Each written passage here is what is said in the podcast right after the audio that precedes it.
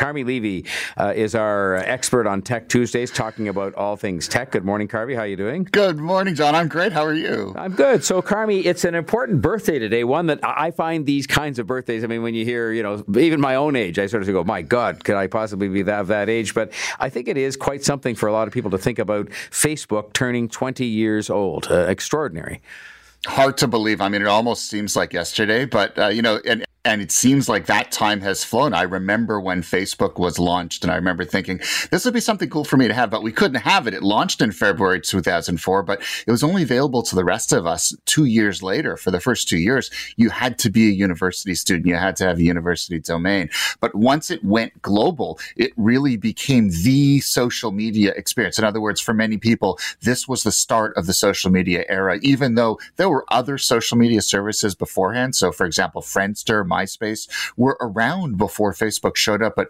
really Facebook's the one that drove it mainstream and made it real uh, for better or for worse. Well, before I ask you where it fits into the sort of pantheon today, because uh, we talked about that quite a lot when I was in politics in terms of using social media to reach people, but I do remember because you just shake your head that I had a couple of people say to me because I was thinking of buying the stock when it went public, and they, oh no, mm-hmm. this will never last. It won't work. It's a flash in the pan, won't work. And oh my god, if I'd done that, I mean, I don't know if I'd be sitting here at uh, before seven o'clock in the morning, having got up at uh, before four. But having said all that, it's been a big success. But where does it fit today? I know in politics they told me that you know in terms of communicating with people, because obviously I used all of the platforms to communicate with the millions of people that live in Toronto that I was serving.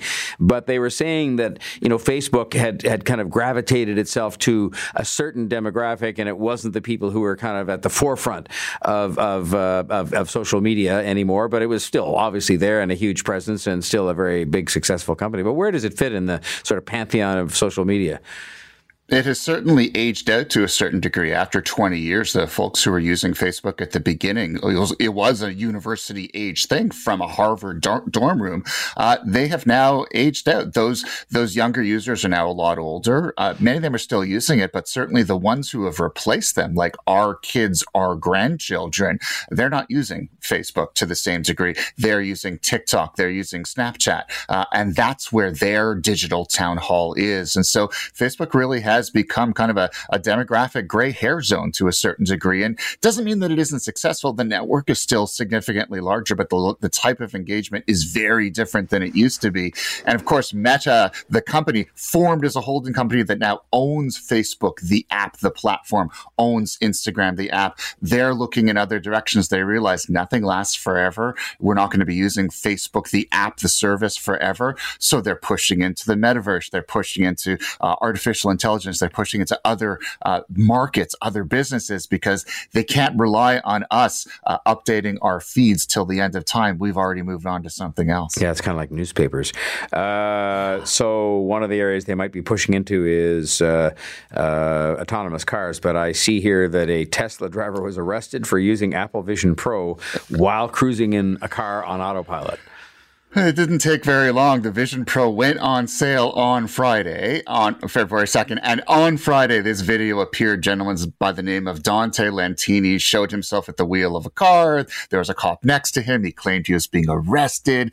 In the end, he says it was just a skit, but it really is part of a broader kind of narrative. We're seeing videos like this pop up all over the social media space of Tesla drivers. And to be fair to Tesla drivers, also non Tesla drivers at the wheels of their vehicles with these Vision Pro headsets on their heads, uh, claiming to be driving with them on. Apple, for the record, explicitly says, do not wear this while driving. You are distracted. It's like using a smartphone.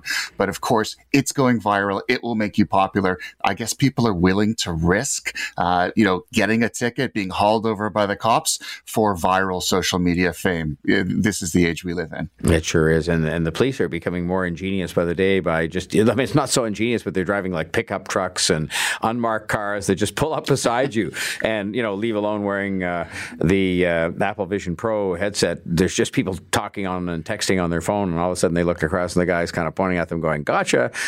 Uh, $25 million uh, seems like a lot uh, to be paid out after a deepfake uh, video call. Tell us about that. A finance worker at a multinational firm, not uh, disclosed. Hong Kong police aren't saying exactly who this individual is or what company they work for, uh, but attended a video conference. And how many of us sit in on Zoom meetings or Microsoft Team meetings every day? And it was with the senior leadership team of his company, or so he thought.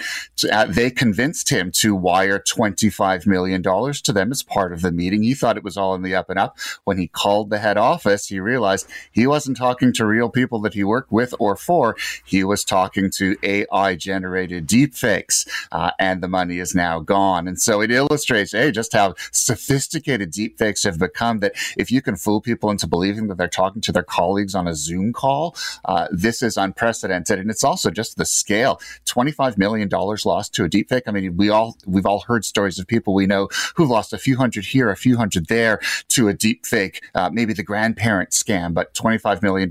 It shows that criminals are raising their game, using more sophisticated tools, making a lot more money in the process. And unfortunately, now you got to worry about it at work too.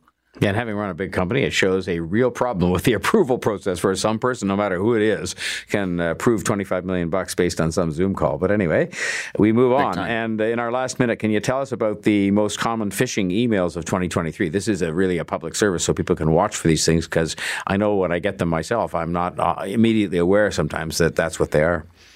Yeah, there's comes to us from a company called Cofense. There, they do email security, and they kind of looked at the kinds of phishing messages that we get, designed to get us to click on a link that we shouldn't click on, and to try to identify the themes so we know what to look for. So their big sort of common themes are finance. So you know, click on this invoice. Here's the, the notification for this payment. You need to make this payment. Click here. Um, notification. So your password's about to expire. Uh, you have an appointment. Click here to book it. Uh, click here to do this action that is required immediately. It's very urgent. Uh, shipping. You got a delivery. There's a package waiting for you, or we tried to deliver it to you. Click here to rearrange uh, reshipping so we can get it to you at a convenience time. And then something, you know, fill out. The, they call it response. It's a re- elicit a response to a query. Uh, you know, we fill out this survey. We want to hear from you, have your voice heard. Um, other sort of, you know, lesser, lesser uh, categories, uh, your benefits, uh, benefit statement, taxes, you hear it from the CRA, job applications, that's small, but it's growing, and also real estate uh, offerings and deals. It, it, shows that there's a huge diversity in the kinds of messages that phishers are using to, to convince us to click on that link. Uh, and it shows that they too, just like the scammers who got the $25 million, they're getting more sophisticated, and we've really got to look at our inbox with suspicion. Exactly. Read it twice and take a deep breath. Carmi Levy, thanks mm-hmm. as always. Always interesting.